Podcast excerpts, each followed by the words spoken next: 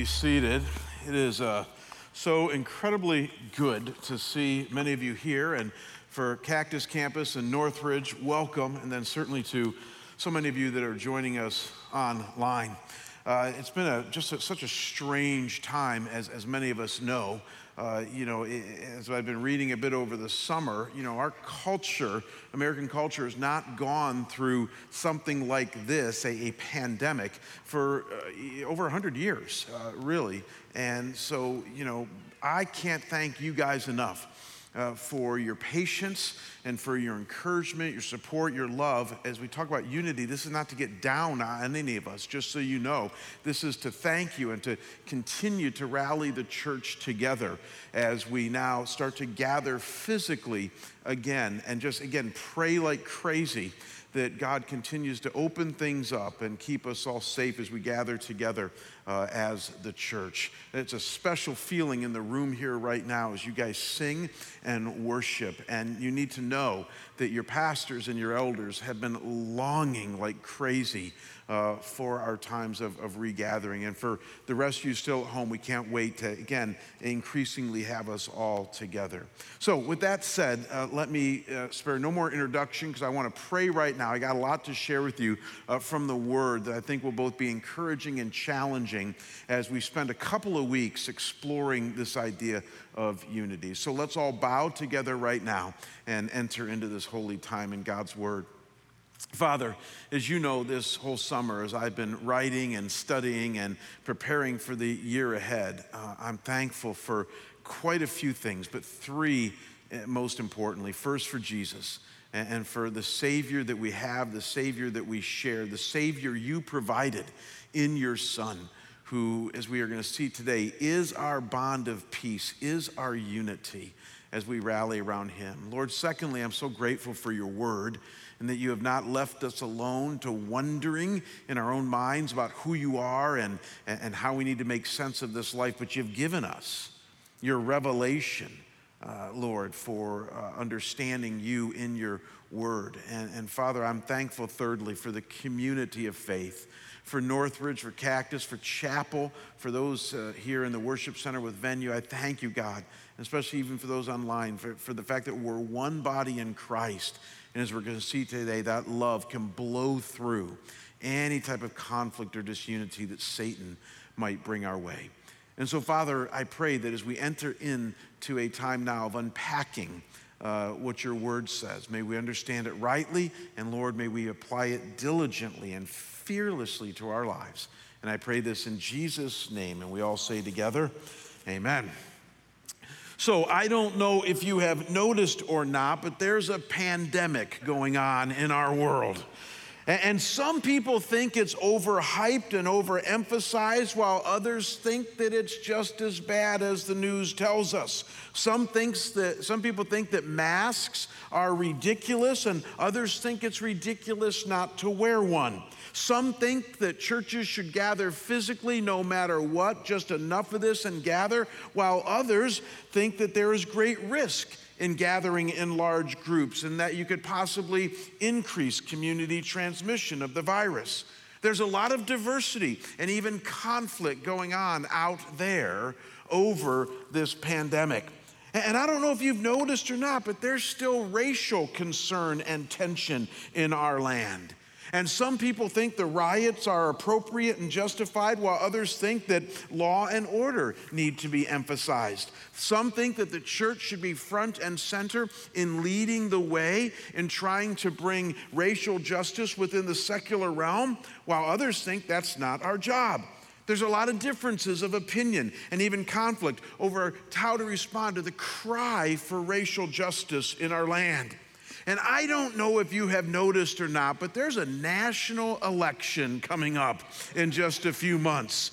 And I don't even want to go there right now because the amount of inbred conflict that that's going to bring to our already conflicted society, most of us know, is great. Truly, folks, we all know this, we all feel this. There's an awful lot of tension and conflict in our culture at this time a once in a lifetime pandemic, racial tension, and the cry for justice, and a rather pivotal election in just a few months. a lot of conflict swirling around out there. And it would be one thing if it was all simply happening out there, but you and I know different, it's also happening in here. Uh, the tensions that our society is wrapped up in have greatly infiltrated the church. Have you noticed that? And this creates not just discussions and even robust debates, but it also creates great conflict and even division within our ranks. Uh, Lifeway Research has been tracking a lot of stuff going on with churches uh, throughout the pandemic, and they have done regular polling, and they've done a great job with this. And just a few weeks ago, at the end of July, a couple weeks ago, uh, they came out with a survey, an exhaustive survey of how church people and pastors are doing in the midst of all of this conflict in our society. And toward the tail end of this survey, they, they listed the top pressure points mentioned by pastors. Are you interested in this? Uh, things that pastors are themselves feeling from the congregation as, as pressure points in their lives. Number two was how to provide pastoral care from a distance. That would make sense. How, how do I care for you guys? How do we care for you uh, when we're supposed to be socially distant? Number three was the safety and well being of our members. How you guys doing uh, in all of this? Uh, number four was feeling personally exhausted, stressed, and isolated ourselves. Number five made sense uncertainty when it comes to wisdom and strategy and direction for the future. These are all tension points for pastors. You're saying, what's number one? Uh, number one, far outpacing all of them, was how to maintain unity amidst all the conflict and complaints. I know it's hard to picture a Christian complaining, but just go with me on this. Uh, there's been an awful lot of conflict and complaints going on in the church, and it's very, very stressful for pastors. In fact, some of you say, well, what are some of the complaints? Well, here are some of the things they said during this survey. One pastor said different political opinions on both sides elevated to the point of doctrine. Another guy said, I'm aware that people are growing weary of the entire pandemic. Some are scared to death, while others are convinced it's a hoax. Trying to minister to both ends of the spectrum is exhausting. You see, there's a lot of conflict and pressure and even disunity going on right now in our culture, and it's threatening the church. And so, if ever there was a time, Neil said it earlier in this room, if ever there was a time for a cogent biblical discussion on unity, complete with where and how our unity is found, as well as what specific ways is our unity be expressed, now is it. And for here is what we all need to realize today more than anything else. I'm going to upstream where we're going right now when it comes to our look today at unity. And I hope you all are in agreement on this with me. If not, just hang in there for the next half hour, you will be. Our unity is not found in masks. Amen. It's not found in your opinion of masks or your opinion of this virus. I'm not here to change you at all in that. I'm just here to tell you that no matter what your opinion are of these silly little things, our unity is not found there. Our unity is not found in the color of our skin. Amen? Whether you are black, brown, white, red, yellow, it does not matter. God made us all equal and the same, and our unity is not found there, even though this is a very important issue, and the cry for justice is an important issue. But our unity is not found there. This is going to throw some of you. Our unity is not found in our nationalism. You might feel very strongly about values of America, as I do. You might even be proud to be an American, as I am. But I'm here to tell you today, and the Bible's going to underline this, that as followers of Jesus, our unity is not found here. Now, don't get me wrong. I think our opinion on the coronavirus matters. I think the cry for racial justice is important.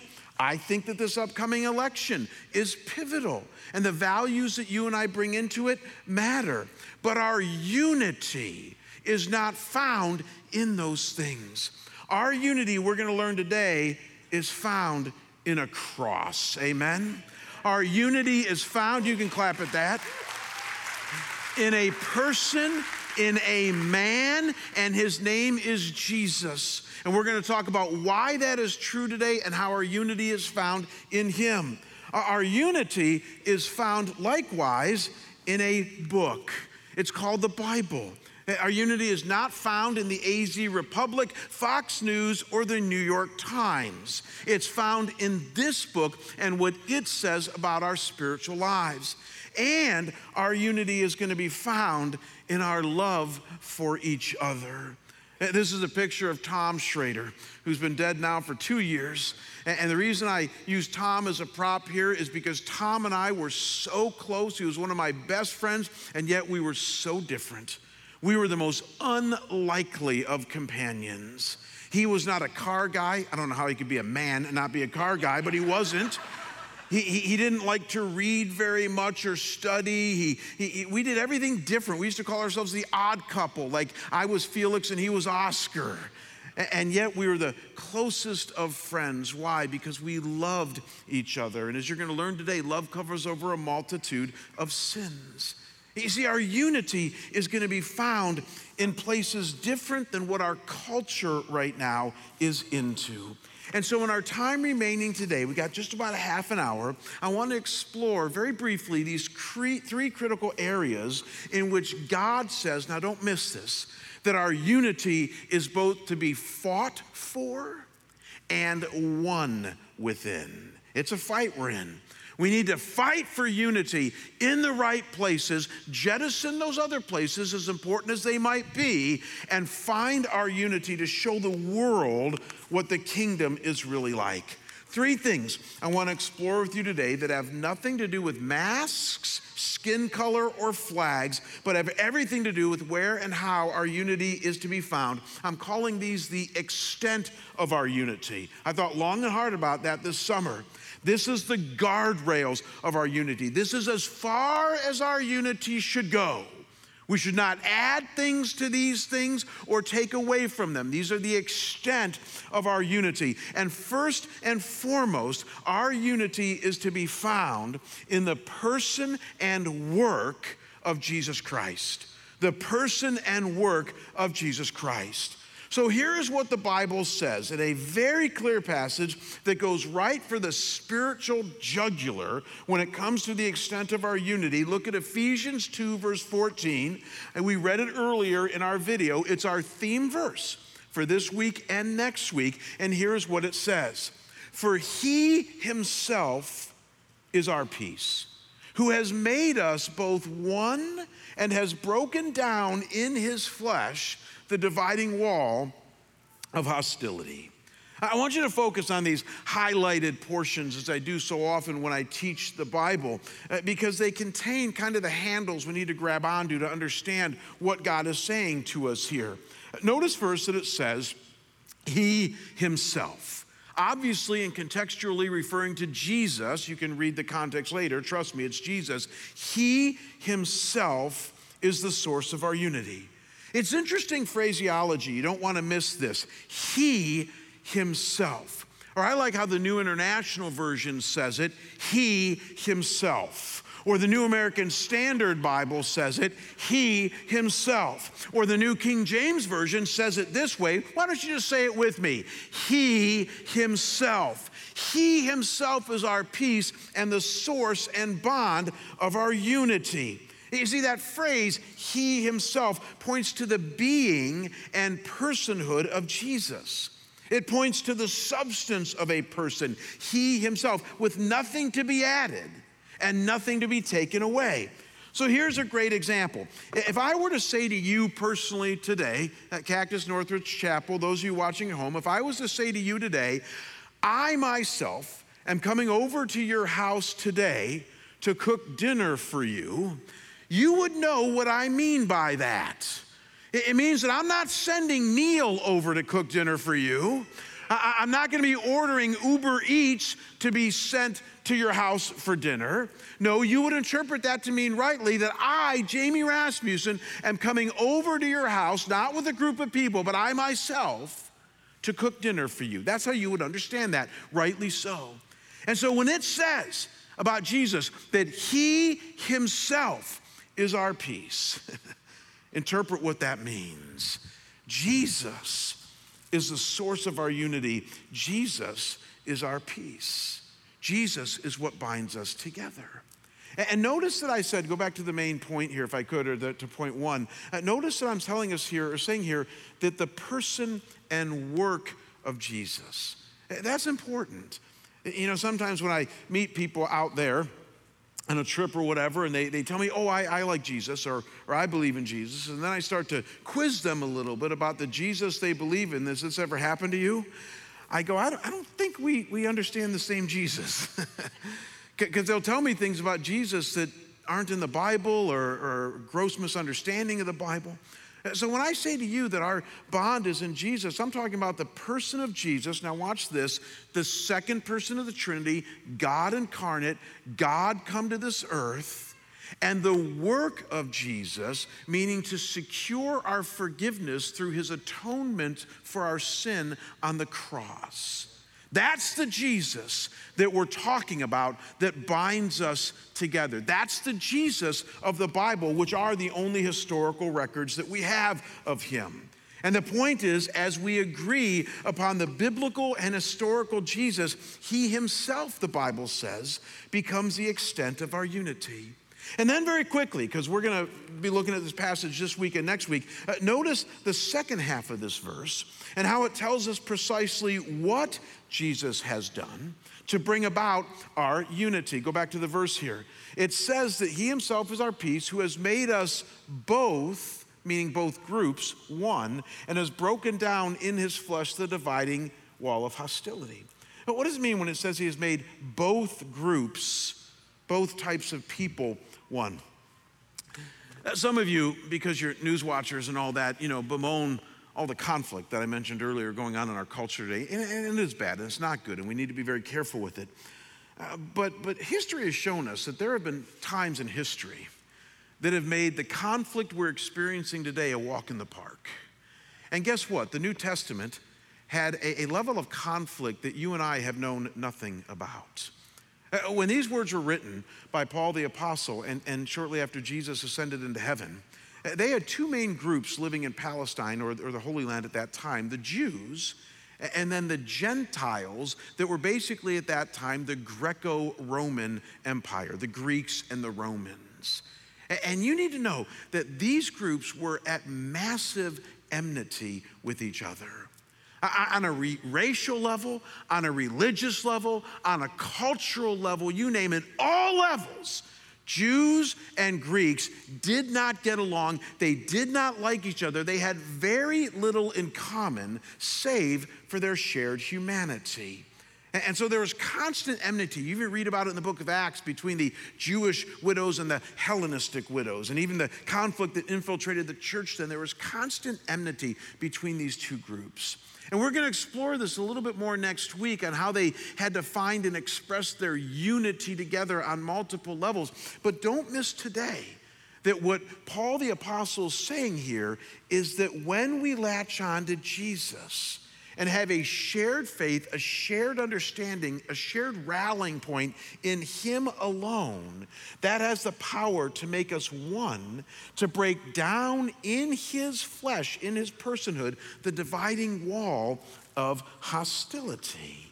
In other words, it is through Jesus that he brings two very disparate groups together in the New Testament with extremely diverse cultures, values, histories, religious journeys, you name it. And he breaks it all down and says, In me, you are one.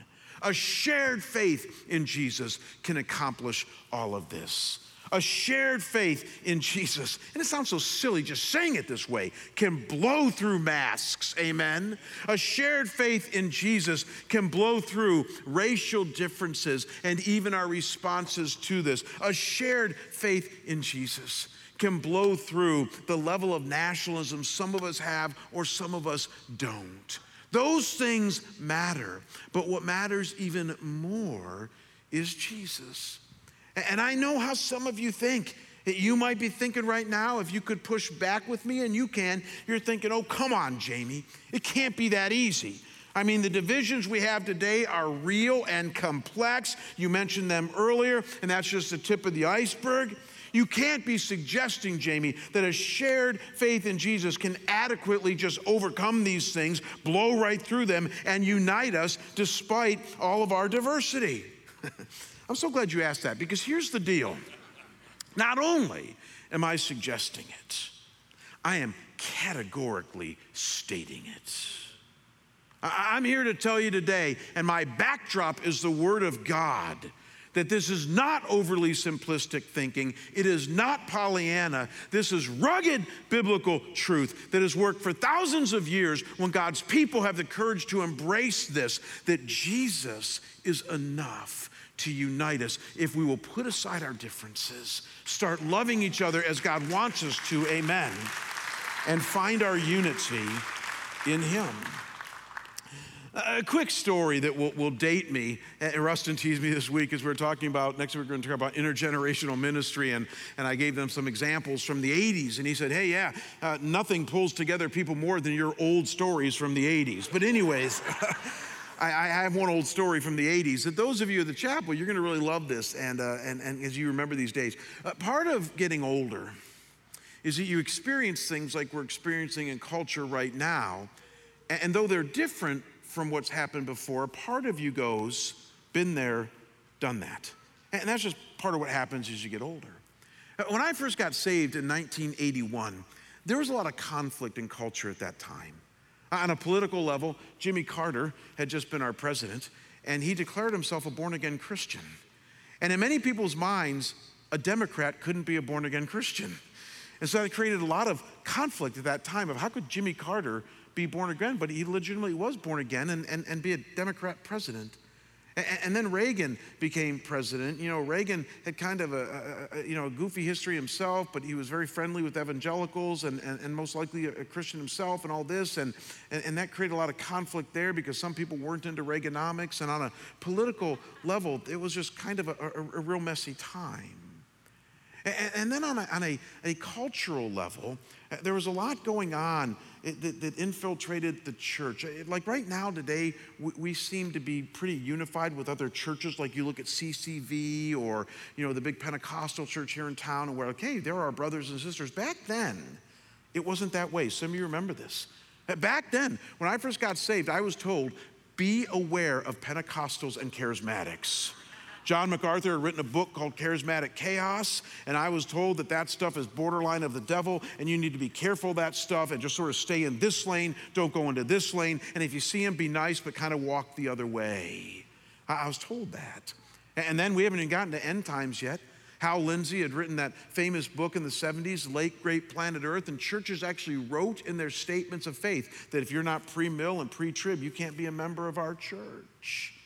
And I haven't even gotten to music yet.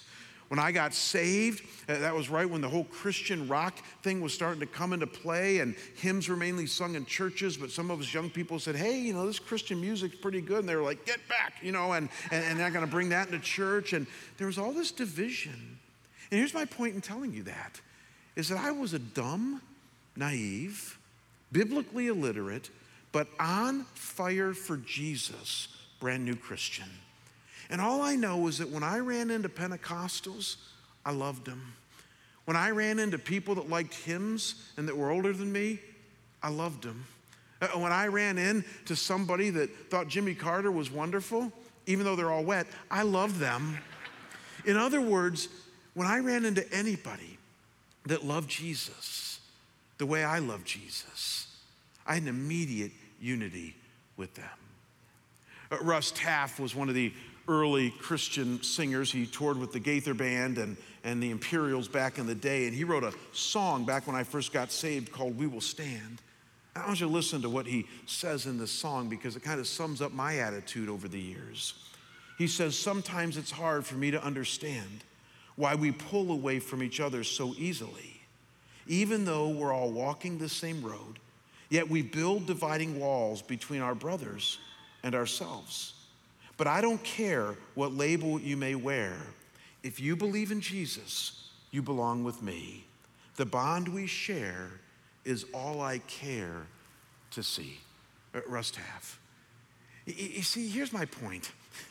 If a newly minted Christian in the early 1980s, who was raised in an incredibly secular environment and now is in love with Jesus, barely knows the Bible, can do this unity thing across charismatic lines, political lines, music lines, you name it, then my guess is we can do this today. Amen?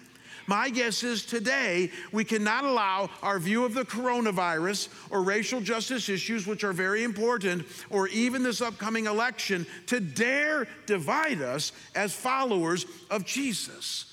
Because our unity is not found in what Fox News says as good as that might be in helping you understand the world, or CNN, or wherever you get your news. Our unity is not found within the political realm, the national realm, the cultural realm.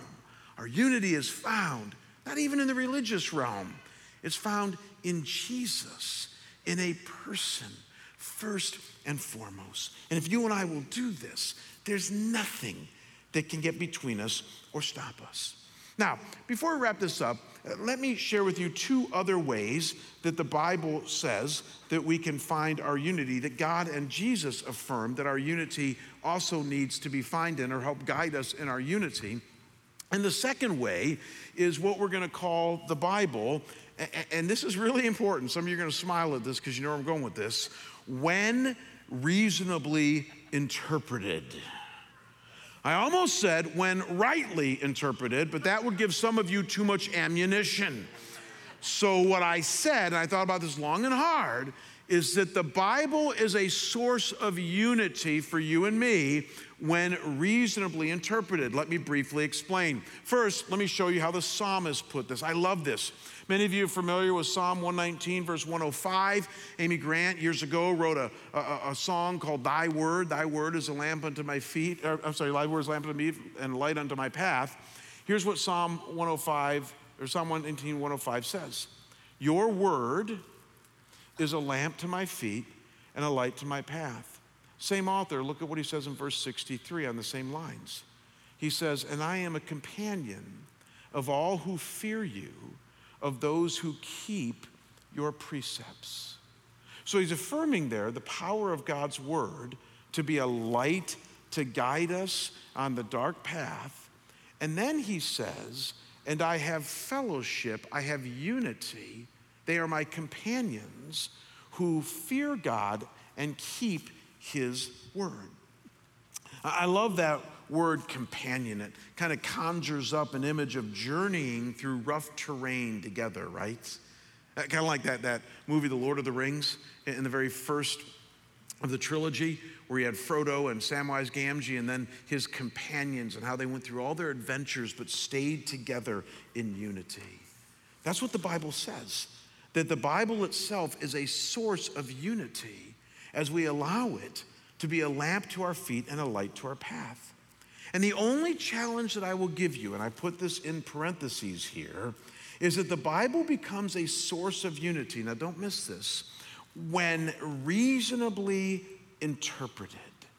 In other words, we all know people who have taken this book and they've picked out one passage or even one side doctrine. You ever seen this?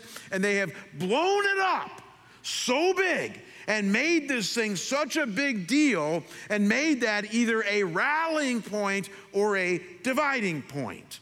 So, so, we might do that with something like modes of baptism or a particular view of the end times or something like that, some non salvific issue, or even worse, our particular view of a particular passage that is historically debatable, because it's not always easy to understand this book. And instead of being humble and say, well, yeah, kind of a side issue, or maybe I just don't understand that passage rightly and, and not seeing it, we dig our heels in and we use the Bible as almost a wedge to divide Christians. And that's why I say, let's reasonably interpret this book. You know, we have a, a way to interpret it that evangelicals have used for 2,000 years called a historical grammatical approach to the Bible, meaning that we read it in its historical context using the laws of grammar to understand it. We call it, some of you have heard this, is called a literal view to reading the Bible. You just take it face value for what it says in its historical grammatical context. And here's the point when you read the Bible that way, there's a lot of unity to be found with other believers. I made a list this week of some things that, that you and I rally around with, with believers of all stripes when we read the Bible this way. We read the Bible and realize that God is real, that He is a perfect and powerful combination of holiness and grace. We realize that He loves us all and He wants us to be like Him. We realize that sin is also real and makes a mess of everything. We realize that Jesus came to redeem us of our sin through his death on a cross for our sins. We then realize that faith is a very critical pathway, the pathway to experiencing Jesus and his forgiveness. We realize then that God wants us all to follow and grow in his grace and, and, and in our love for each other, and our faith, and in our holiness. And we realize that the kingdom matters more than anything. Remember Jesus' famous prayer we looked at last spring? Thy kingdom come, thy will be done on earth as it is in heaven. And that God expresses his kingdom through his church. I made a distinction years ago, and I've taught you guys this, between what I call FBIs and non FBIs. An FBI is a fellowship breaking issue, and a non FBI is a non fellowship breaking issue. When you read and interpret the Bible reasonably, in all the big picture things it says that are so important about who God is, you develop a, an FBI and non FBI list.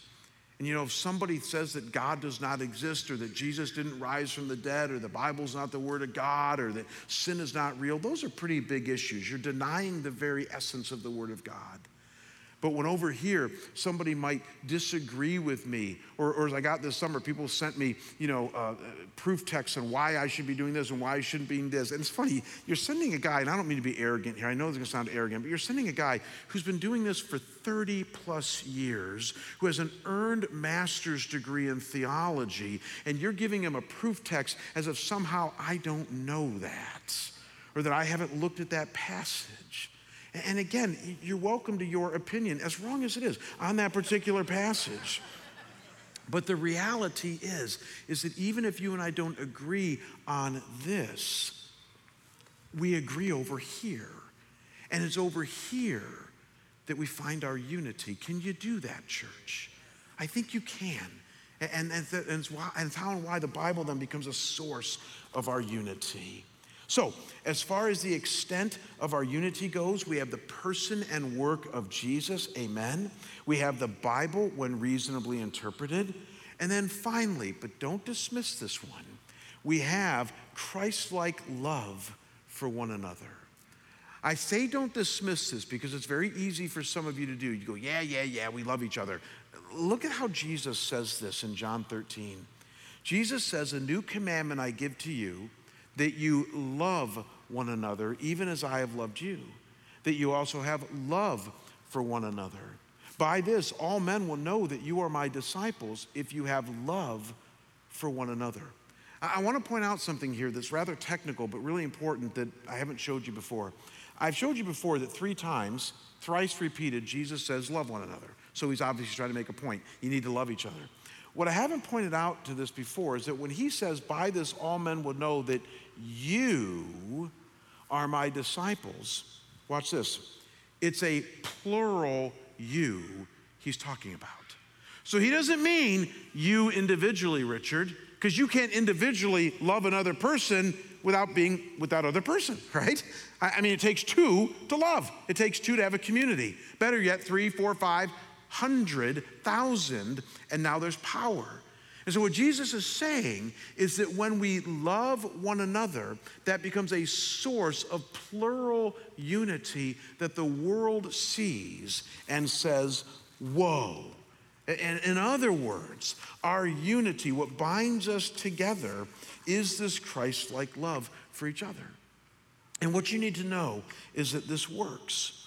Peter, who was one of Jesus' most passionate and impetuous followers, would learn this powerfully because he didn't get along with a lot of people. you ever read the Bible? I mean, he was constantly fighting with the other disciples, and, and he was at odds, obviously, with the Jewish leaders of his day and all this. And, and at one point, toward the tail end of his life, he says this in his epistle. He says, Above all, above all, keep loving one another earnestly, because love covers over a multitude of sins. And it's true. Jesus like unity works, or Jesus like love works because it applies patience and empathy and care and understanding toward those around you that might be very different from you, that might have very different opinions, very different passions, a very different take on the world around you. But you know better your unity with them is found in a person named Jesus. It's found in a book called the Bible, and it's found in love for them that comes from your understanding and experience of Jesus. Over, my, over the summers, I was doing some study. I uh, ran across an article about Susan Rice. Uh, some of you might remember who Susan Rice is. She was the ambassador to the United Nations from 2009 to 2013 under Barack Obama, and she was also his national security advisor from 2013 to 2017. And Susan Rice is very, very on the far left. She's very, very progressive, and she served well in that way in the, in the Obama administration. And you might also know, because this was very recent, that she was on Joe Biden's short list for vice president. In fact, she was on the top three or four. Susan Rice. But what this article is pointing out, and what you might not have known, is that Susan has a 23 year old son uh, named John David who is anything but on the left. Uh, like her, he went to Stanford, and when he went to Stanford, I kid you not, he became the president of the Stanford College Republicans. He became a strong supporter at Stanford of Donald Trump. In fact, he hosted an event called Make Stanford Great Again. So here you have that this national leader, Susan Rice, in the Obama administration, and her son, that she sent to a college where she thought he'd be safe from all of this Republican influence, Stanford in California becomes a Republican, the head of the Republicans, and puts on an event promoting Donald Trump, saying, Make Stanford great again. I would not want to be at their Thanksgiving dinners. How about you? And in this article, they asked her, you know, what gives about your son? And I loved her answer. Listen to this. She says, I have a 23 year old son whom I love dearly, whose politics are very, very different from my own. And then she says, and from the rest of our family. she says, My son and I will have some robust disagreements over matters of policy.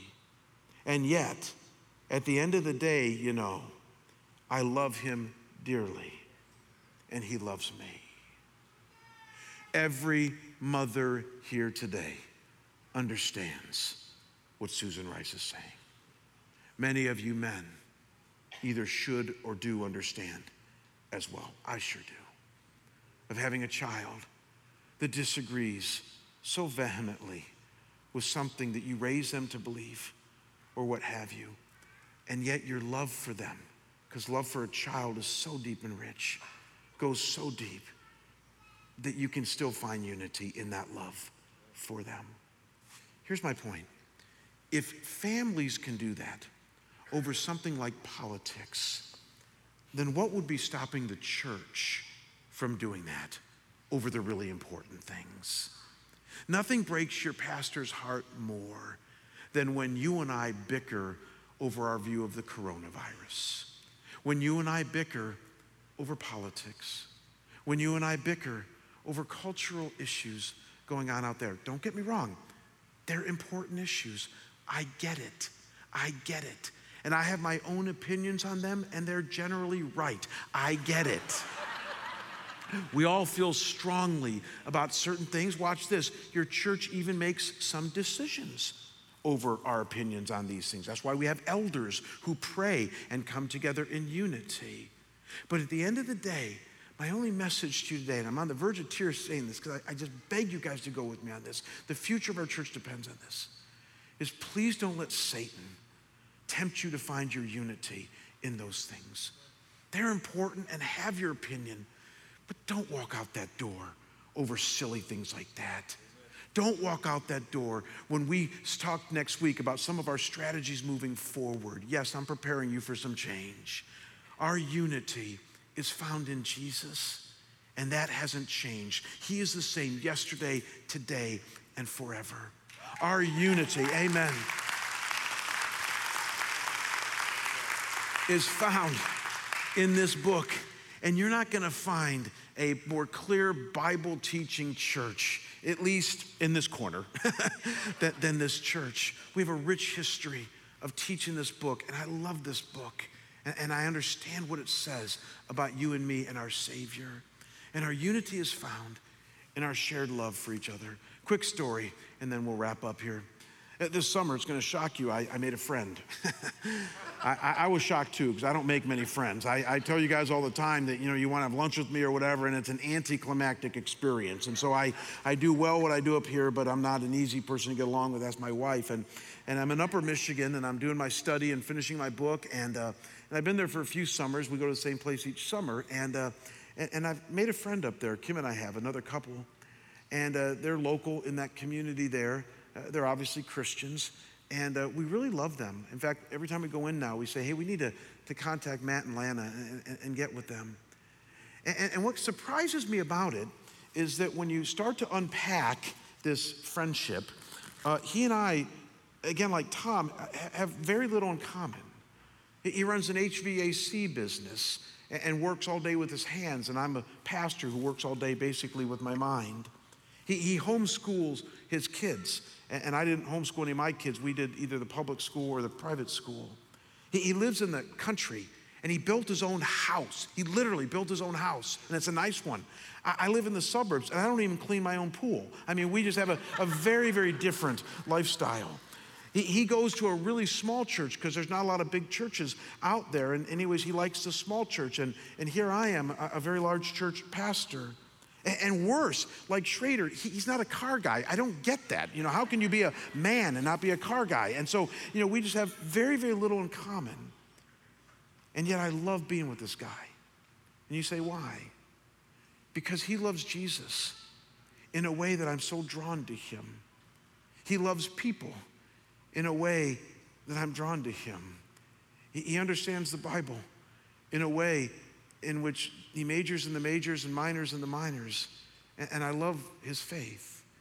And, and there's a brokenness and a humility in his spirit and in his wife Lana, in which Kim and I walk away from our times with them going, that was uplifting. We like being with them, even though we don't have all that much in common with them. And as I was coming away from my time away in the summer, I thought, that's the church. I, some of you got offended at this, but I, I joked a few years ago, but I really meant it as a compliment to you. I, I, I said if it wasn't for Jesus, I wouldn't hang out with most of you.